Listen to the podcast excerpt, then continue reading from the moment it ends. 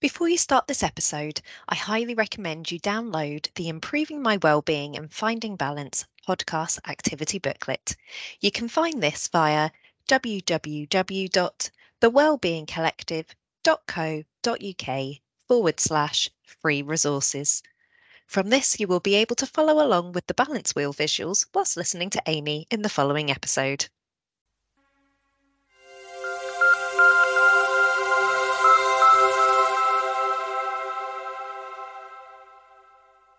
Here we have a picture of the balance wheel.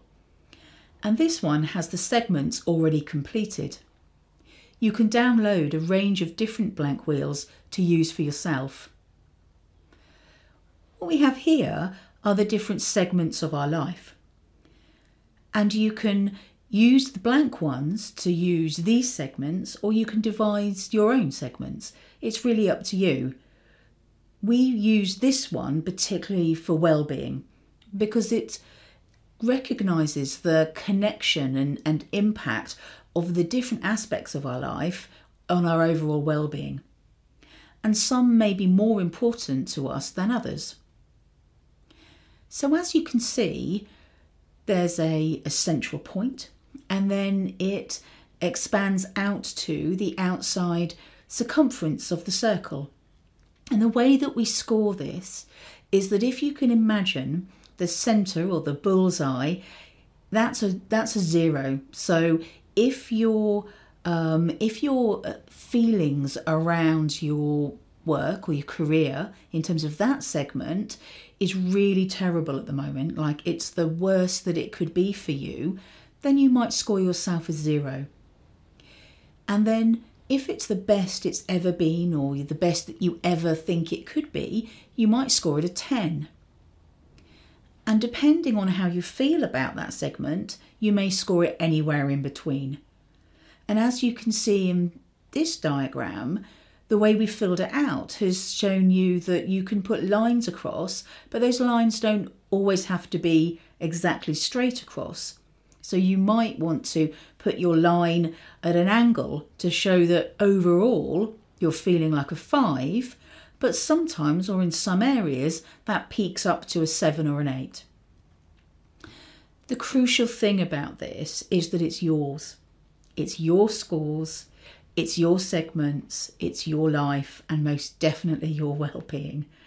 And so when you look at it, it's crucial to think about what you want to judge things by, not how other people might consider it. The other thing to notice, of course, is that the scores change over time. Every time you do a balance wheel, it's a snapshot. In fact, lots of people I know do them relatively regularly to track changes and to notice the differences. And you might be pretty certain about where your scores are, but if you look back or plan future wise, you might be able to see that things are shifting and changing. Let's talk about one example, shall we? One segment to, to give you a sense of how it might work to make it really personal. Let's take the money one because I've got a great example of someone I worked with who looked at the money one and put the score down low. And then in the coaching conversation he and I had, I said, um, what was that about? What is the, the low score for money? Are things really difficult for, for you right now financially? And he said, No, not at all. It's just that I don't earn very much. And by talking it through, he realised that the balance wheel wasn't about what he thought other people would expect of him, it was about how he felt about things. Now, he was someone that was really passionate about his hobbies and his family, and so he remained in a a particular role that perhaps wasn't earning as much as he could have earned, but he was happy in it because it gave him balance in other areas.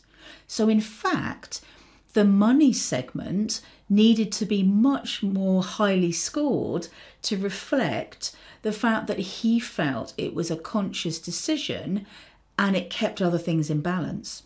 So it moved right up to an 8. He said it would have been nice to have some more money, but that he had chosen that role so that he could look after his children and keep going with his art and the other things that he did.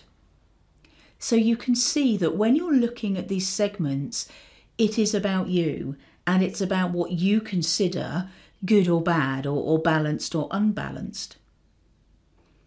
And that what we have here is an overall picture and you can start looking at how the different scores relate to one another, how they connect, do they impact on one another.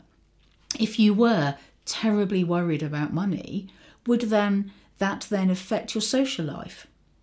If you were really, really unhappy at work, would that then affect your the things that you want to do in terms of your physical health?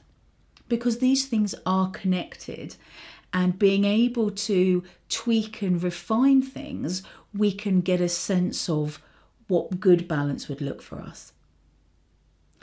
I mentioned earlier that there are different versions.